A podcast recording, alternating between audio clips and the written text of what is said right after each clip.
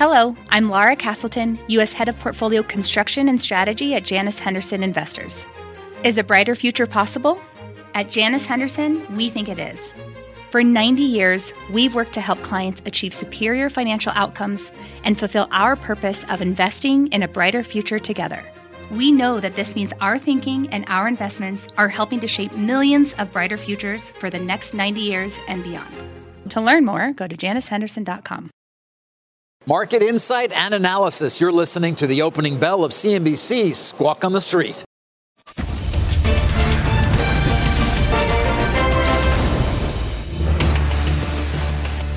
Good Monday morning and welcome to Squawk on the Street. I'm David Faber with Jim Cramer. We are coming to you from separate locations. Yeah, it's the old in an abundance of caution. Of course, we have that Omicron variant spreading very rapidly. We'll talk a lot more about that in a moment. Carl has the morning off. Let's give you a look at futures as we get ready to begin trading for another week.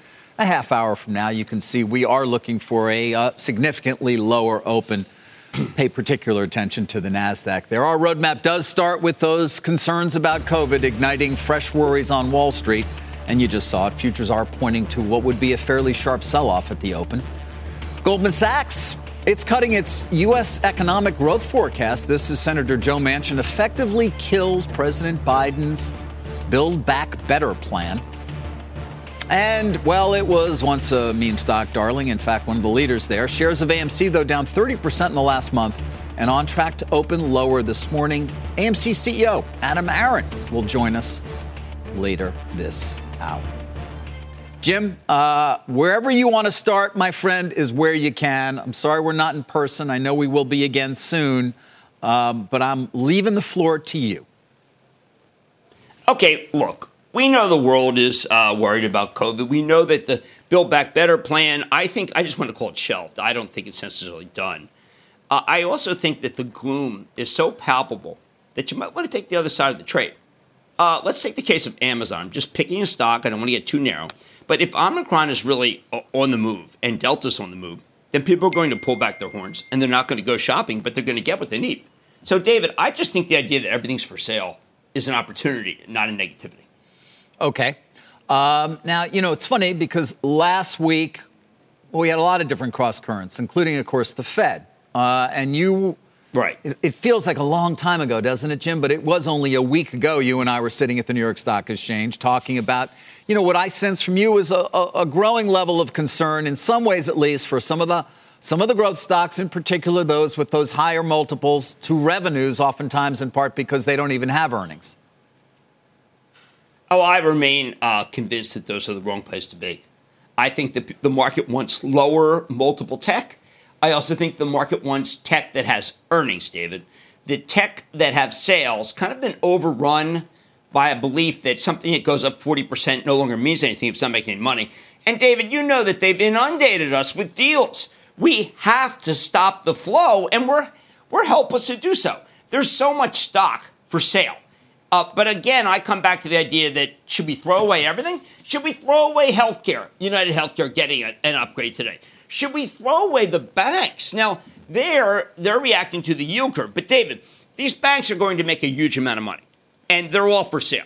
And I think that at a certain point, we're going to look back and say, did we should we have sold JP Morgan at 152 in order what to buy it back at 148? I mean, there's a lot of good stocks that are for sale that I'm interested in, and uh, the investing club is buying some this morning. Okay, uh, the banks. What else might be something that you think at least holds up well here?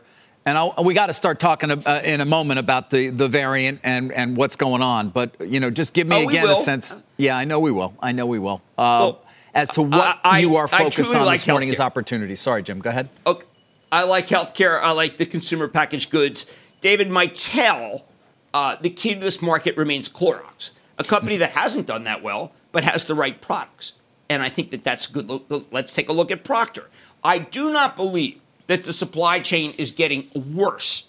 I actually think that that can improve, particularly when it comes to some of the chemicals that are involved, uh, even some labor. Maybe labor can peak. Of course, everyone's looking at lumber again. I mean, come on. That market is, it's not manipulated, but it's very tiny. I just don't think that we're forever going to have ships off the coast after Christmas when we're not trying to get anything that's that urgent. So I am more sanguine than people who are selling. There are people who are panicking. I don't like to sell sell into panic. I like to buy panic. Okay. Uh, well, you mentioned panic. I, I, I, don't know if we call it that, but certainly there's a, a good deal of growing concern about uh, COVID yet again, Jim. I mean, here we are. I'm sitting here in, right. in, in Englewood Cliffs, our headquarters. You're at home right now. Um, I think right. that's where you are. Um, and yeah, I'm at home. And I, you know, anecdotally, I think we can both say I, I, have never known so many people who've, who've uh, got the virus. Now, thankfully, I've also they're all. I got three of a kind. Yeah, three of a kind, uh, and we know what those are. Three of a kind. Thankfully, everybody I know well, who's I, got I, it is not is not sick because they were triple vaxxed. But uh, but it's right. everywhere. It I feels have like. Yes, you do. I have COVID. I came down with COVID on uh, Thursday night. I had tested in the morning. I didn't have COVID. Tested in the evening. I had COVID. Uh, woke up Friday. Felt pretty good. Woke up Saturday. Worked out hard. Woke up yesterday. Man, my hardest workout in ages. I got up at 4 o'clock as usual today. Uh, this keeps me from joining you because this keeps getting that second line. These are the Abbott BinaxNOW. I recommend them to everyone. I actually have David I've uh, contact trace. I know exactly how I got it, and it's, it's certainly not encouraging for people because I was at an event where you had to have PCR. Uh, you had to be tested that day. I got it that night from someone who was tested that day. And the problem is, David, is that it just works so fast. You uh, you can't stop it. Meaning that I can test in the morning and feeling great. Yep. I test in the evening feeling great, but then I'm giving it to people. So I don't know. I feel so good. I feel like I should go for a run today. I haven't I haven't run in a long time. Um, you know, it's funny because I've had similar conversations with a number of friends of late, uh, and again, it, it, and it's all anecdotal, but so many people, uh, by right. far the most I've ever talked to directly. I mean, you call somebody you haven't spoken to in a, or in a week, and they're like, "Oh yeah, I'm, I'm isolating right. right. now." That's happened numerous times, but thankfully, most of these people also seem to be. Uh, largely asymptomatic. But you know what, Jim? That doesn't necessarily matter because you are not participating right now, and in, in doing much. And a lot of other people who want to do things are pulling back because they don't want to be removed from being active during the holiday season or taking right. a trip. And so the question does become, and this is, by the way, for the fully vaccinated and hopefully those people sure. who've gotten boosters, because we do know, and Moderna, we'll get to that in a moment, out with some at least Including some me. studies from the lab that show effectiveness for, for getting that booster in terms of against Omicron. But um, we do know that that could result in in people not doing stuff. In in, in you know, it, it's not going to be a lockdown per se, hopefully from government in any way. No. But at the same time, you certainly could have people who shut down their own activity. Well, I would say this, David, and again, I keep emphasizing as you do anecdotal. Now we'll hear from Moderna. I was triple vaccinated Moderna. I actually had the strength. The last one was the strongest one. Uh, I came down with this, I guess, rather easily. Uh, I will say this. I want to apologize to my colleagues. I have come to work far more sick than I am now, and I did that out of a, I would say, a level of selfishness that I wanted to show I can be here, and I've probably given people colds. I've given people flu. Uh, but I don't want to give people this. That's why I thought this was so cool. Get the two lines. You know, it's a bummer when you see the second line, especially in the morning when you I didn't know. have it. So- but I think there's yeah. going to be an assuming the risk, David. I think people are going to say, okay, look, you know, I did triple. Yeah, I've seen people just kind of not realize they were sick. Uh, my wife's a little more sick than I am. She had J and J and Moderna. I hope that Moderna doesn't say that they can uh, make it so that you don't get it, because like here we go. But I would say this: uh, the goal is, I think, to be able to assume the risk. You want to go out, you want to go to the movies, and we'll be speaking to Adam Aron, and you uh, are triple vaccinated. Uh, other than the fact that you got to stay home, which is a huge bummer, uh, I've had. There's never a cold that I have had that was as weak as this. Right. Ever. Well, that's what you want, Jim. Uh, that's what we all want. Exactly. Um, strangely, I mean, you did. You hugged me three times on Wednesday, but apparently it hasn't Yeah. hasn't gotten to me yet. I don't know. No, and I met. I was with some executives on Thursday and uh, gave them a warning that I thought that I might have it, even though I tested negative, and they've tested negative. Now we know from the NFL that there's a certain number of days that you have to go. But David, I, I should be there with you, but I understand that I'm still contagious, which is kind of nutty. Yeah. Uh, I don't even know if I'm still. You know, we don't really know anything. I have Dr. Topol tonight. Uh, I think the level of arrogance of people who think they know what's going on is pathetic. And I think that what's happened is is that we're it's every man for himself and every woman for himself. And all I can say is is that I got triple vaccinated. And I don't know what would happen if you're not vaccinated. Well, that's but I would say that you probably aren't as up and around as I am. No, I would. We would assume that to be the case. And again, we we certainly, you know, again, everybody will tell you the data. I'm I'll, I'll, I'm yeah, trying. I'm happy to get hugged. Uh, we would assume the data. Uh, we, you know, is not there yet in terms of knowing the severity of the disease. Right. Uh, at this problem. point with the Omicron variant, uh, we keep hearing anecdotally it is expected to be less, uh, you know, severe. We hope that's the case, Jim. But if you have four times the spread that you did with Delta, even with less severe symptoms, for the unvaccinated in particular, you still could see a significant rise in hospitalizations. That does seem to be at least the concern Yes. right now. Absolutely. You want to try to flatten this. Uh, I follow some various people on Twitter. Dr. Faust up at Harvard's been the best. He's just literally saying, please understand that our goal is to not have the hospitals overwhelmed. That really is uh, what we need to worry about. That's why if everyone got vaccinated, then I think that uh, now the people who hate vaccines and of course therefore hate me, I have this to say. Uh, if you'd like to lessen your chance of getting very sick, I think you should get vaccinated. If you don't care, then there's nothing I can do for you. Yeah. Um, all true. All true, Yeah. Jim. Um, in the How about the rails, David? How about them? How about them? Um, actually, let's talk about let's talk I saw about some Canadian Pacific. I get a constant Canadian Pacific email every morning. I know. What is that about? Can you? I- is it spam? Yeah, there's new eh, right now. There's I know. Yeah, I I get them as well. Uh, let's talk BBB quickly here, and uh, of course, what is a setback for uh, a, major part of uh, President Biden's economic agenda? Democratic Senator Joe Manchin of West Virginia, as I'm sure many people have heard by now, yesterday on the uh, on the morning show, saying no to Build Back Better legislation. Here's what he told Fox yesterday. It's never too late to get vaccinated. And if you're vaccinated, go get boosted and be prudent in everything else. I cannot vote to continue with this piece of legislation. I just can't. I've tried everything humanly possible. I can't get there. You're done. This is this is a no. This is a no on this legislation. I have tried everything I know to do. Jim, what's the implication going to be? Nothing. What he'll do is he'll figure out what he can live with, what he can't. The bill's kind of interesting. I don't really think it's all that much stimulus. A lot of it really does help the poor people in the country. And I think when people actually study the bill, as I have, you'd say there's got to be things in there that Manchin can like. Uh, it is weird that one senator can hold the key, but it does show exactly how fractured our nation is. And it seems to have very little with the substance. There is not that much in that bill that is stimulus. Uh, and I also think that when you look at what it would do for healthcare, for the poor, and for people who couldn't get healthcare, it's really a shame. And I think that Republicans and Democrats would agree that if you expand certain things that allow uh, people who are impoverished or in the lower part of our country to be able to do more, that's a great equalizer. But it doesn't matter. You'll have to find something that Manchin likes, and uh, he'll be appeased.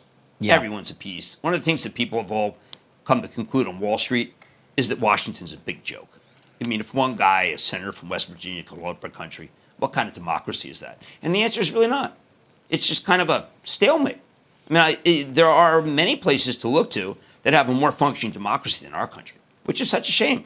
I mean, there's a guy from West Virginia. I mean, I remember when West Virginia helped President Kennedy win, but uh, there's a guy from West Virginia holding up our country, and that's fine if you believe that a senator is more powerful than a president. Uh, I'm still, I'm old school, David. I'm old school. I hear you. Um, David, can I just say, do I hear that you have Green Bay's, the Packers' biggest fan coming up? uh, I do.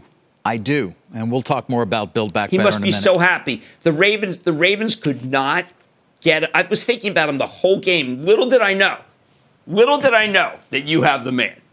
You're talking about Bob Iger, of course, uh, still chairman right now. Best uh, interview you get. of Disney, uh, former CEO. But as of the end of the year, of course, will uh, be leaving the company he's been associated with now for 47 years. Of course, having started way back uh, as a 23 year old, certainly worked his way through uh, worldwide of worldwide wide world of sports uh, and uh, um, at ABC, and then the deal itself, of course, where Cap City sold to uh, to Disney. But uh, Iger and I sat down, Jim, for a long interview, going uh, through so many of the different highlights, uh, and also of his career, and also talking about the future, as you'd expect as well. As we walked around Disneyland uh, and the uh, Star Wars attraction there, which I highly recommend. we took a couple of rides, which we enjoyed. Not Bob and I, but but. Uh, a few of us did. We enjoyed that as well. But yeah, we talked about so many different things. Although we didn't get to the Packers, I, I, I will say, um, but we did. Uh, we did hit on a lot of uh, important topics that are, you know, that uh, any shareholders of Disney, including people who are in the investment club, would be curious about and want to know more about. Yes. Well, that that was one of the reasons why I'm so drawn to this interview. Uh, we decided after selling Disney at a decent price to get back in uh, for the investing club. And so far, because I like to own my mistakes and play open handed, it's, it's been bad. Uh, I don't believe that the franchise uh, is worth as little as it is, but I also recognize that if everybody gets what I have, uh, which is Omicron, uh, or gets Delta, then the numbers are going to go down. But I'm looking forward to speaking to Adam Aron. One piece of the puzzle, obviously, is uh, film entertainment. David, can I just ask you, is Bob sanguine about the way the company's being run now? Um, you know, I think he sees and is clear eyed about the challenges that his successor, Bob Chapek, faces. But I also think that he believes that, uh, that they are going to be successfully navigated. I mean, I, I won't speak for him. Uh, viewers are going to be able to see what he had to say about that. But, but Jim, I, I would not say that he sees it negatively, uh, although he certainly is realistic about so many of the challenges that face not just Disney, but so many others in this, in this industry, in particular as they face uh, the giant platforms that we talk, uh, talk about so often, uh, whether it be Apple or Amazon or Alphabet uh, or formerly known as Facebook, uh, and the power that they have. But uh, we kind of hit it all. not to mention sort of his ambitions for life after Disney, which begins only a few days from now for him. Well, uh, his book was pure joy. I think a lot of these books come out and it's like, okay, who wrote that? I, I think he wrote this one. And I think he wrote it very, very difficult and hard on himself, uh, including talking about his father's illness. Uh, this is a, man, Bob Iger, whom a lot of us in the media truly love.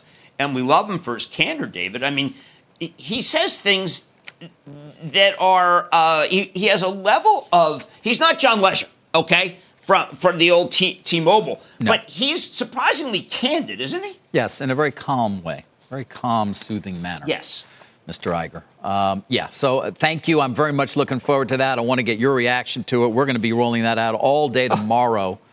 Um, my conversation with uh, with Bob Iger, of course, Disney's still his chairman, uh, and of course the former CEO. You mentioned it a number of times, Jim. We should say it again. AMC's chairman and CEO Adam Aron is going to be joining us later in the show. We'll talk everything from the Spider Man film's blockbuster debut to Omicron and the expectations there. And of course, this was one of the leaders of the meme stocks this year. Let's give you another look at futures. We get started with trading 12 minutes from now, and we are looking for a sharply lower open when trading begins. We're back after this. You seek the key. But first, you must learn the ways of precision, craft, and performance with Acura's all-electric ZDX. With a premium Bang & Olufsen sound system up to a 313-mile range and a Type S variant with an estimated 500 horsepower, the ZDX is their most powerful SUV yet. Unlock the energy when you visit Acura.com to order yours today. Let's get straight to the point. You want to grow your portfolio to fight rising costs of inflation or pay off your debt, or anything standing in the way of you and financial freedom, right? Yahoo Finance, our sponsor today, can help. For more than 25 years, Yahoo Finance has been helping great investors like you. Whether you're a seasoned investor or just looking for tips, Yahoo Finance makes it super easy by putting all the tools and data you need in one spot. Yahoo Finance takes a holistic look at the financial news cycle, including breaking news, original editorial perspectives, analyst ratings, independent research, customizable charts, and more. You can securely link your brokerage accounts for a unified view of your wealth, including 401k and other investments. That's how Yahoo Finance gives you insights and helps you take a look at your wealth in its entirety. That big picture perspective, is what great investors need. For comprehensive financial news and analysis, visit the brand behind every great investor, yahoofinance.com, the number one financial destination, yahoofinance.com. That's yahoofinance.com. All right, let's get to a mad dash. We've got uh, about 10 minutes before we start with an opening bell. You know, I was out on Thursday. I was watching from my hotel because I was about to begin, uh, go over to Disneyland and, and talk to Bob Iger, and you had positive things to say about AT&T. I sent you this emoji. Pew. Yeah, uh, yeah, that was fabulous, David. Look, uh, today Barclays joins me in being more positive.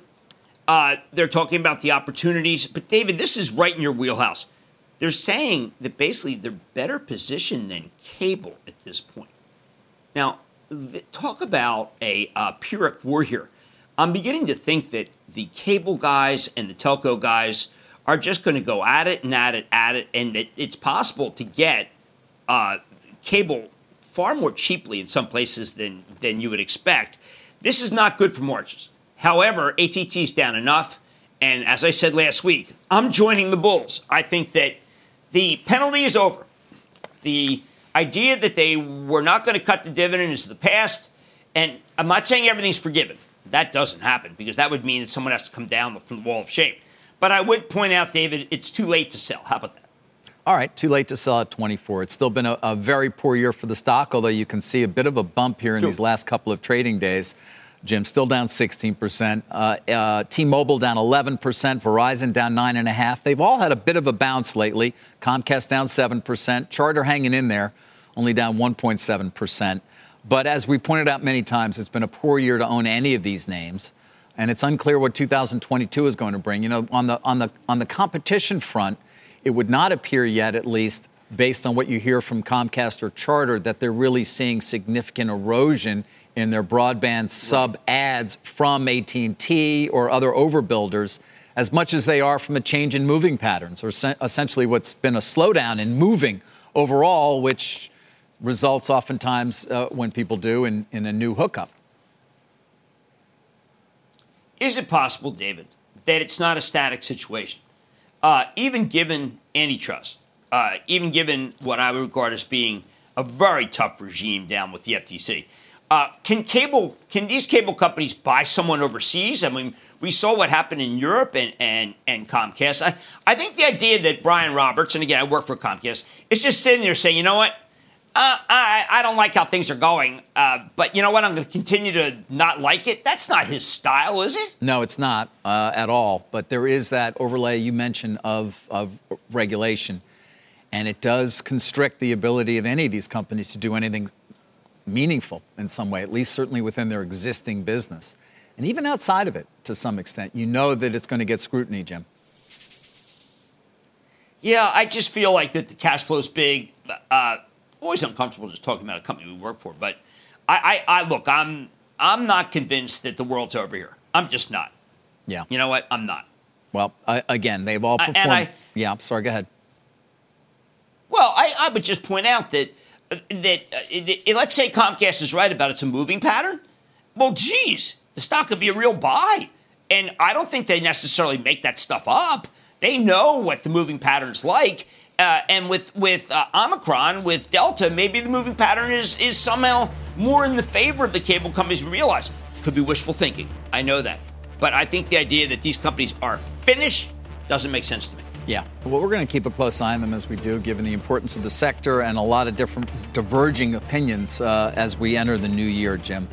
Uh, okay, we got an opening bell. Just uh, what do we got? About five and a half or so minutes from now. Also ahead, don't forget AMC's chairman and CEO Adam Aron is going to join us as you take a look at futures. We are getting ready for a lower open. A lot more squawk on the street straight ahead.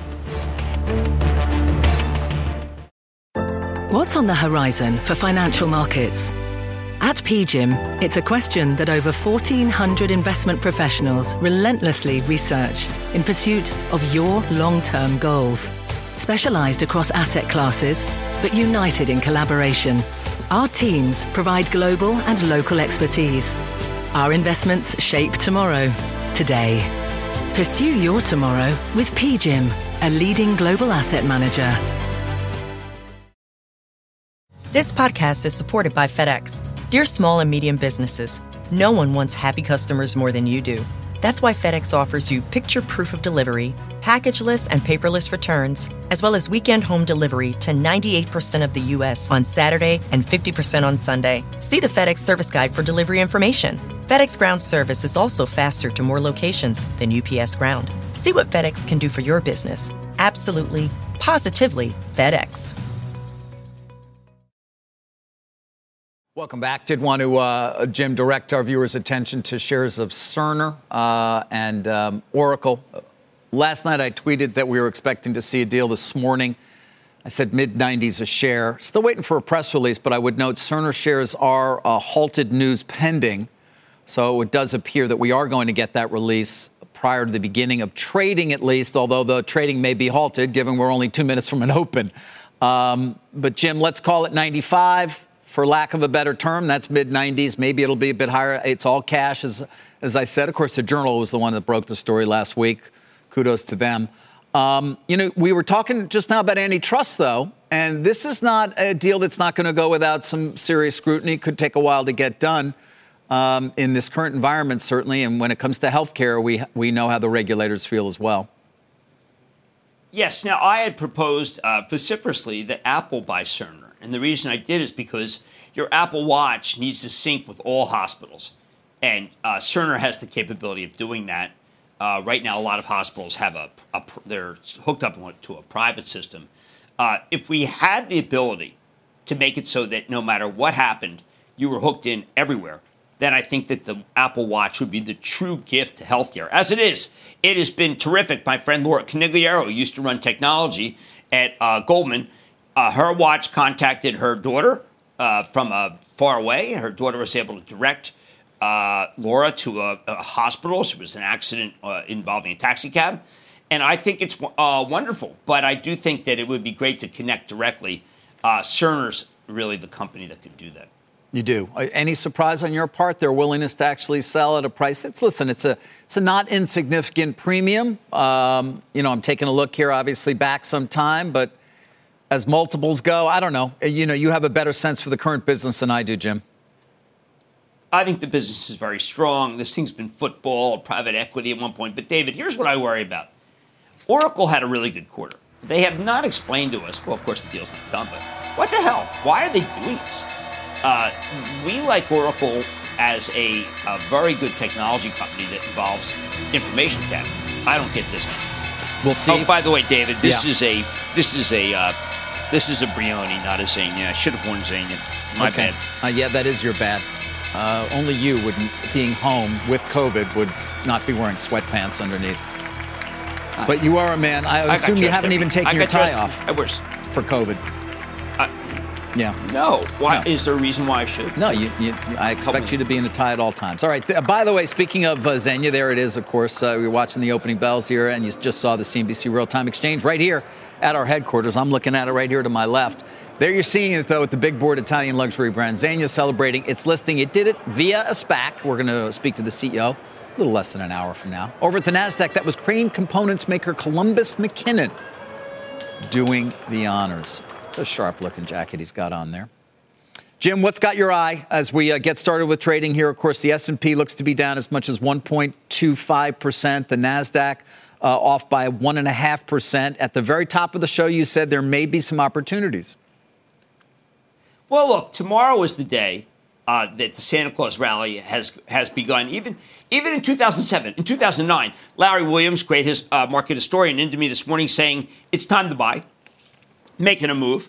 Uh, that's very contrary to what people are doing. I, I do think that the idea that Amazon's down 75 is ridiculous.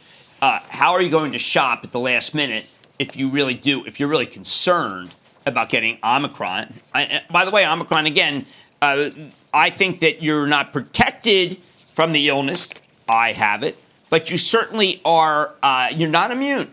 But what does make you feel like is, strangely, it's less uh, impactful than a cold. But I like that. Uh, David, I want to point out that healthcare should be on fire. Why? Because in the, the Manchin stopped the bill that would have basically said that the government is going to negotiate directly with the drug companies. That's the drug company's worst nightmare. Now that's off the table. The drug companies should be bought. And yet people are just like, "Ooh, woe is me, woe is the treasuries, the future." Pal, will you just give me a break? Some companies do well in this, and I was concerned about healthcare because I thought that that bill would pass as is. I, I felt that there could be negotiations between the government and drug companies off the table. Buy the drugs. Yeah, you're not going to get it. The child tax credit, of course, is something people are trying to figure out what that's going to happen there. To your point earlier about some of the, uh, the key components of the bill, uh, and that does seem to be one of the key questions for the near-term outlook as to what happens to that expanded uh, child tax credit, uh, Jim. You mentioned uh, pharma. Uh, let's take a look at shares of Moderna because they are up sharply. Uh, although already backing off a bit. This is typically a quite a volatile stock, um, but you can see up over 6%. Right. Here's the news, of course. Um, uh, the currently authorized booster from Moderna, of which you got one, maybe you got even a full shot, but right. that gave you uh, at least a 20, a 37% fold uh, increase in your neutralizing antibodies against Omicron, Jim. Cramer one, Omicron zero. well, you had a little help from Moderna. A little help with your from your Moderna. I mean, again, it didn't stop but, you from David, getting Pfizer. what is incredibly an incredibly transmissible virus. No, but it did stop you from getting it, sick. Yeah, and my wife is in another room, and she's far more sick than I am. She had J and J and Moderna. Uh, but I would point out, David, it, it, that watch Pfizer. Pfizer is getting the opportunity of a lifetime to be able to deal with this uh, the loss of exclusivity that they had coming up. Yep. They now have the capital to be able to buy a, a company a day. Yeah. Uh, they really are doing incredibly. Look at that. Yeah, it's Look been at that. It's been Remember a when it was in the 30s and everyone hated it? Uh, well, listen, I pointed out for many times, many times I pointed out, Jim, that you could t- take a look at a 20-year Pfizer, and it was it had done nothing for 20 years. Nothing. Not stopping a series of CEOs from uh, from pocketing a great deal of uh, cash, but then the breakout then the breakout, and now you look at the 20 year, and right. it's uh, it's showing you know some signs of life. Still not exactly a great return for 20 hard. years. No, but it was not hard to, to uh, discover Pfizer here. The company was adamant that look, um, our numbers are good. We're making a lot of money. Uh, they didn't like shout it from the rooftops because that would look like profiteering. But the company has been very upfront that this is a uh, a terrific moment for them and they're going to be able to deal with any patent cliff by buying a number of companies. Yes. So uh, this one, I think, has has far more legs uh, than Moderna, where I feel like we have to see what else Moderna can develop. Um, something else that I think I would share here as well is I, there's an expectation Uh-oh. that you're going to see the FDA approve both uh, Paxlovid and Molnupiravir. They are the two antivirals that we have been talking about. I've been talking about Molnupiravir, obviously, for almost two years at this point, a year and a, well over a year and a half. The Merck drug, uh, Pfizer's, which proved more effective in um, in trials. Uh, but you know, the president's going to be speaking tomorrow, Jim, about COVID, right? And it seems hard to imagine right. that you're not going to see the FDA approve these two vitally needed antivirals. They're needed right now. Um, my expectation yes, is that so. when you got a positive test the other day, you probably would have said, great, let me take either one. Now, Paxlovid may have some interactions well, with other drugs. Maybe you would have taken Molnupiravir. Maybe you would have taken Pax. You would have taken one. Why not? No, I wouldn't. I called my doctor and asked. Okay. My doctor asked how I felt. And I said, I don't know. I mean, like a million bucks. He said, then I want you to take this. This thing is for people who are really sick.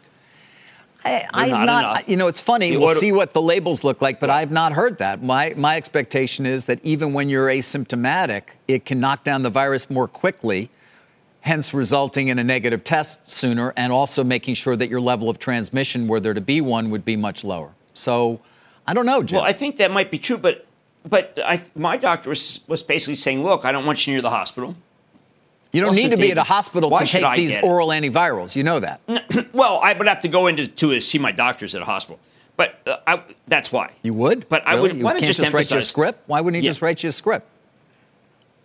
Well, all I can tell you is he felt that it was not warranted and right. that it should be for people who are who are sicker. I've heard that for the uh, antibodies, obviously the monoclonal antibodies that need to be infused. I've certainly heard that's the case. But I think the expectation yeah, is that when these antivirals are available, when they are approved by the FDA, they may readily be prescribed very quickly when somebody tests positive. Uh, that's at least what but I've been led to believe given for to some people time. who are sicker. yeah. Well, the If idea is to prevent you from getting sick. If they're in abundance, I'll grab one. Jim, the, the idea Right, is like Tylenol. in early onset with the top positive test result, you take them to make sure you don't get sick. So that's why you well, take that would be great, but that that would be great. But again, if they're not enough, let's save them for the for the people who have are far more in danger. If the, if everybody could have one, sure, I'd take one and take one immediately. Um, but well- I've just feared, David, that they're sicker people than I am. Yeah, given the prevalence right now of COVID, uh, one would expect there's going to be good demand for those antivirals if and when they get approved by the FDA. Again, it, you know, Oh. with the president speaking It'll be Pfi- tomorrow. Pfizer. Let's yeah, and by the way, Pfizer shares are up three and a half percent. Merck is up a half a percent, uh, and and Moderna coming off the highs already, but it is still up almost five percent. The rest of the market, though, not a pretty picture right now, uh, Jim. As we take a Ah. sort of a broader look here, um, you know, all- fear, fear, fear, fear. Okay. Uh, well, why shouldn't there be Yeah. to a some to some extent? And by the way, what about airlines? because and, not- what about airlines and cruise lines? What do you do with them right now? Well, I think that let's say Omicron. This is a nice. This is kind of a dice roll, but let's say Omicron becomes the dominant strain because the virus wants to not kill the host because then it can't spread as much. I know that sounds very Stephen King like, but maybe that's the case. Then I think that what you'll find is, is that next year's cruise bookings will be very big. Uh, one thing that I would say that is really interesting is, is that uh, you get Frank Del Rio, who runs uh, Norwegian. I know that we have Carnival on there today. He will tell you, look, it's everywhere. What are you going to do? Uh, there's not much you can do. People assume the risk.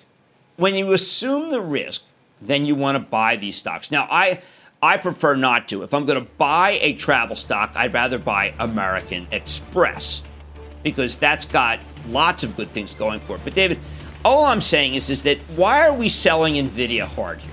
What is it about selling Nvidia? What in their business is going to be impacted by Delta, Omicron? Get me some other Greek. le- How about Theta?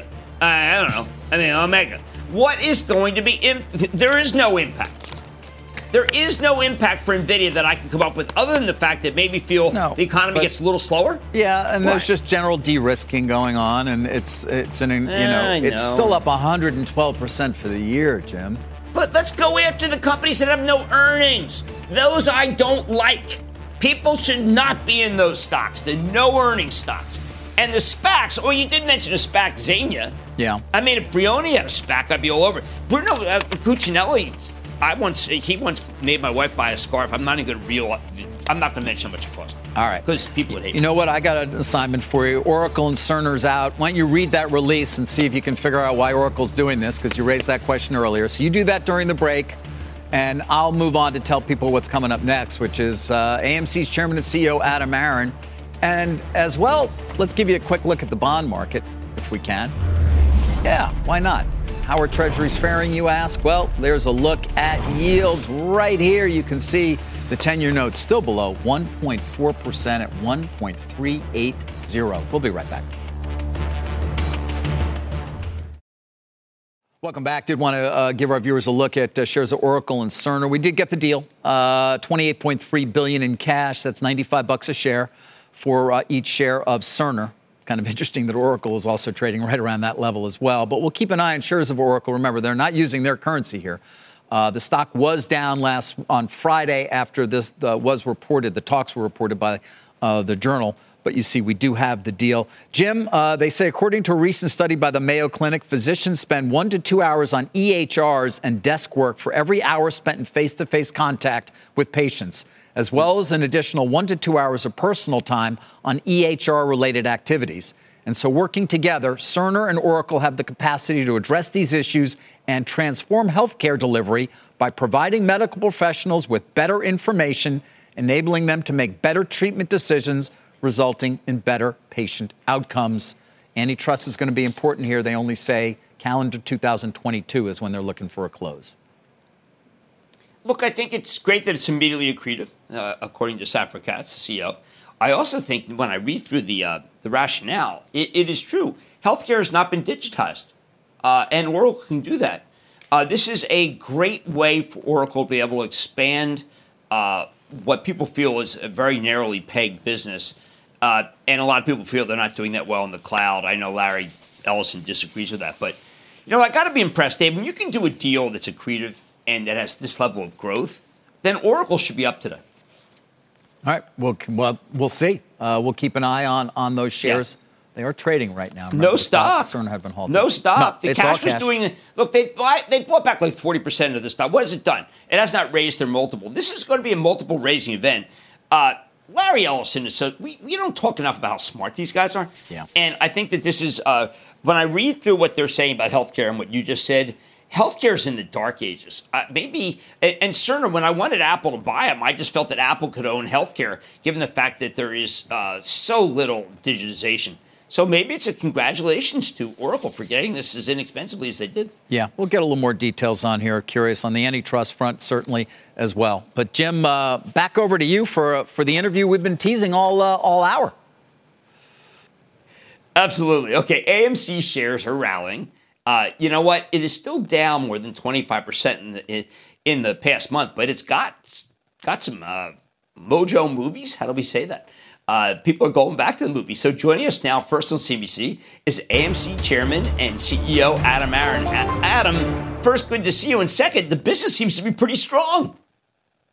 So, Jim and David, look, it's great to be with you, but especially it's been great to be with you after the weekend we just had. Uh, Thursday to Sunday, we just blew all of the post pandemic records.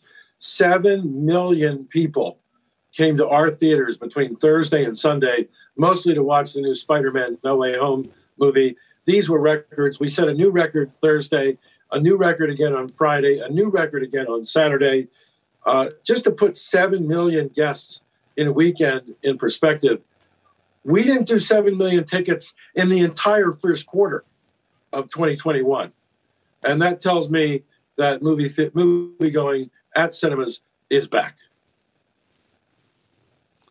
Now, Adam, uh, you know one thing is uh, certain: you have survived incredibly well. Can you tell me what your competitors are doing right here? Well, look, my job's not to run my competitors; it's to run AMC. And what we did, uh, starting in April of 2020, when the pandemic forced us to close all thousand of our theaters worldwide in a week. And we lost 99.9% of our revenues in a week. Uh, we started raising money. And between equity that we raised and debt that we raised and concessions that we got from our lenders and our landlords and even our employees sacrificed, I furloughed myself back in 2020. Uh, AMC raised more than $5 billion uh, and it was the raising of that cash that put us in a position to weather this horrible pandemic. We did end the second quarter of this year with $2 billion of cash. That's the biggest war chest that AMC's ever had in our 101 year history. Now, I, I don't want to uh, leave some of our more critical viewers uh, hanging. It is true that you and your family have sold a great deal of stock at higher levels. Uh, but also, I think that you made that very clear that you would do that. Can you just go over what you did uh, and what else you have? Sure, I'm, I'm happy to because I think I've been more transparent with the market on this subject than just about any human being alive. Uh, when I haven't sold an AMC share in the six years that I've run the company, uh, even though it's more than 60% of my annual compensation. I did say back in August, when I didn't have to legally, that I was approaching my 67th birthday. I hate to admit it, but it's true. Uh, in September, uh, and prudent estate planning means I need to diversify my assets a little bit. But I gave the market months and months of notice. I told people I was going to be selling some stock at the end of the year. I put it in a 10b5-1 plan, which means that all the trading decisions were taken out of my hands. I said I would spread the sales over several months so no one could accuse me of gaming the market. I actually sold some shares at prices below where it's trading right now this morning. But look, the important thing is uh, when this is all done, I'm still going to own or have been granted uh, more than 2 million AMC shares. I have an enormous stake in this company's future. I am very committed to lead this company. I'm very committed to its future. And I actually think that future is quite bright. Yeah, all right. Well, tell me why you believe it's quite bright, uh, Adam, because, you know, there are plenty who believe you've done a great job stewarding this company through an unprecedented period. and to and, and to your point, have raised sufficient funds to be able to navigate through it. But they still wonder about how profitable this company can ever be, given your debt load, given how many shares additionally you have outstanding at this point as well, on a per share basis, certainly, and just you know, what seems to be, at least broadly speaking, uh, an unwillingness of some people to go to the movies in a regular way, pandemic or no? Well, David, look, those are all very, good questions. But on this unwillingness to go to the movies, 7 million people went this weekend. Uh, and it was a record for us. And it was a record on Thursday. It was a record on Friday again. We broke the Thursday record. On Saturday, we broke the Friday record. It turns out Spider Man No Way Home has the third biggest opening weekend in the history of cinema. They're going to theaters. Now, what we need for AMC to come back as the AMC that we all knew pre-pandemic. We need two things. Number one, we need to get through the pandemic, uh, and we are making good progress. Seventy percent of the U.S. population has had at least one vaccination so far. Uh, beyond that, though, we need new movies to be released. And what this weekend proves is that when Hollywood gives us good movies, we fill our theaters. Right. And what we haven't had since March of 2020 is a lot of movies. But in this October, when four different movies led the way in October, we had very strong attendance. In December, when there are lots of new movies out, we're doing fine. When mm-hmm. we look at the movies that are coming in 2022, we think that the industry wide box office in 2022 will double the industry box office of 2021. Now, look, nobody knows for sure. No one has a perfect crystal ball, but there sure are a lot of big movies coming out. That's one reason why I'm bullish. The second reason why I'm bullish, and here's the mistake that I think a lot of analysts are making they're just looking at what AMC was as a company pre-pandemic and assuming the best thing that we can do is bring that company back. Uh, we're going to do much more of that than that at AMC. We intend to transform our company. We intend to do more than just bring back the old AMC. Right. So we've already announced, for example, dabbling with cryptocurrency. We've already re- announced our participation with three NFTs, which I think will have a distribution of about 700,000 or so NFTs. We've announced we're going into the $6 billion home popcorn market. And those are just some of the ideas that we have. There are a lot more in the works because okay. we know all right, that Adam. this company will be bigger. I, I, get all that. Um, but, you know, when you say you, the old AMC, I, I, the one thing you probably don't want is the old multiple. I mean, you've been a huge beneficiary here of this meme craze. We've talked about it throughout much of this year which has resulted in, well, you haven't even been making money, but an incredible multiple even on your out years when you are going to make money. Uh, the world you're describing would bring back an old multiple to a company that was profitable, but certainly, you know, was valued at single digits in terms of a multiple to its earnings. And as I just said, we've got to do much more as a company than just bring back the old AMC. Fortunately, our shareholders armed us with a $2 billion war chest to go out and do that. You know there is m&a opportunity out there for amc both in the movie theater industry and outside the movie theater industry and we have the cash reserves to be able to participate in that activity. But i know that like you live and die in our share price. That's your job. My job is to run the company and to restore the health of this company that was strong and viable pre-pandemic that got put on its knees early in the pandemic. We've stood up tall. We're rising to the challenge. And I expect that the same management team that got this company through against all odds in the last two years is going to be very seriously focused on transforming this company and making it an exciting prospect in 2022 and 2023, 2024, and beyond. Adam, you've made a tremendous, tremendous effort to be in contact with your shareholders. Uh, it used to be 80% institutional. Now it's 20% institutional. You've got 80% so called retail. Can you talk about how that may be a new paradigm and that there are other CEOs? I know you're going to say, I don't care about the other CEOs. Give me a break. Uh, that other CEOs should embrace what you're doing because it's actually been a new form of capitalism.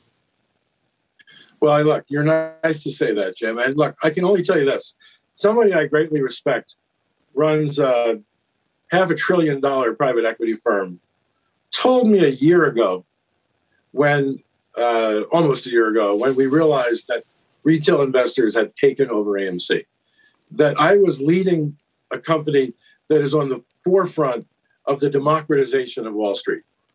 And company executives have always talked to our shareholders, but we were used to talking to our shareholders the old way because we were talking to institutions. So we had quarterly earnings calls and we did non-deal roadshows and we, we talked to securities analysts. Well, in July, we announced that we had 4 million shareholders at AMC.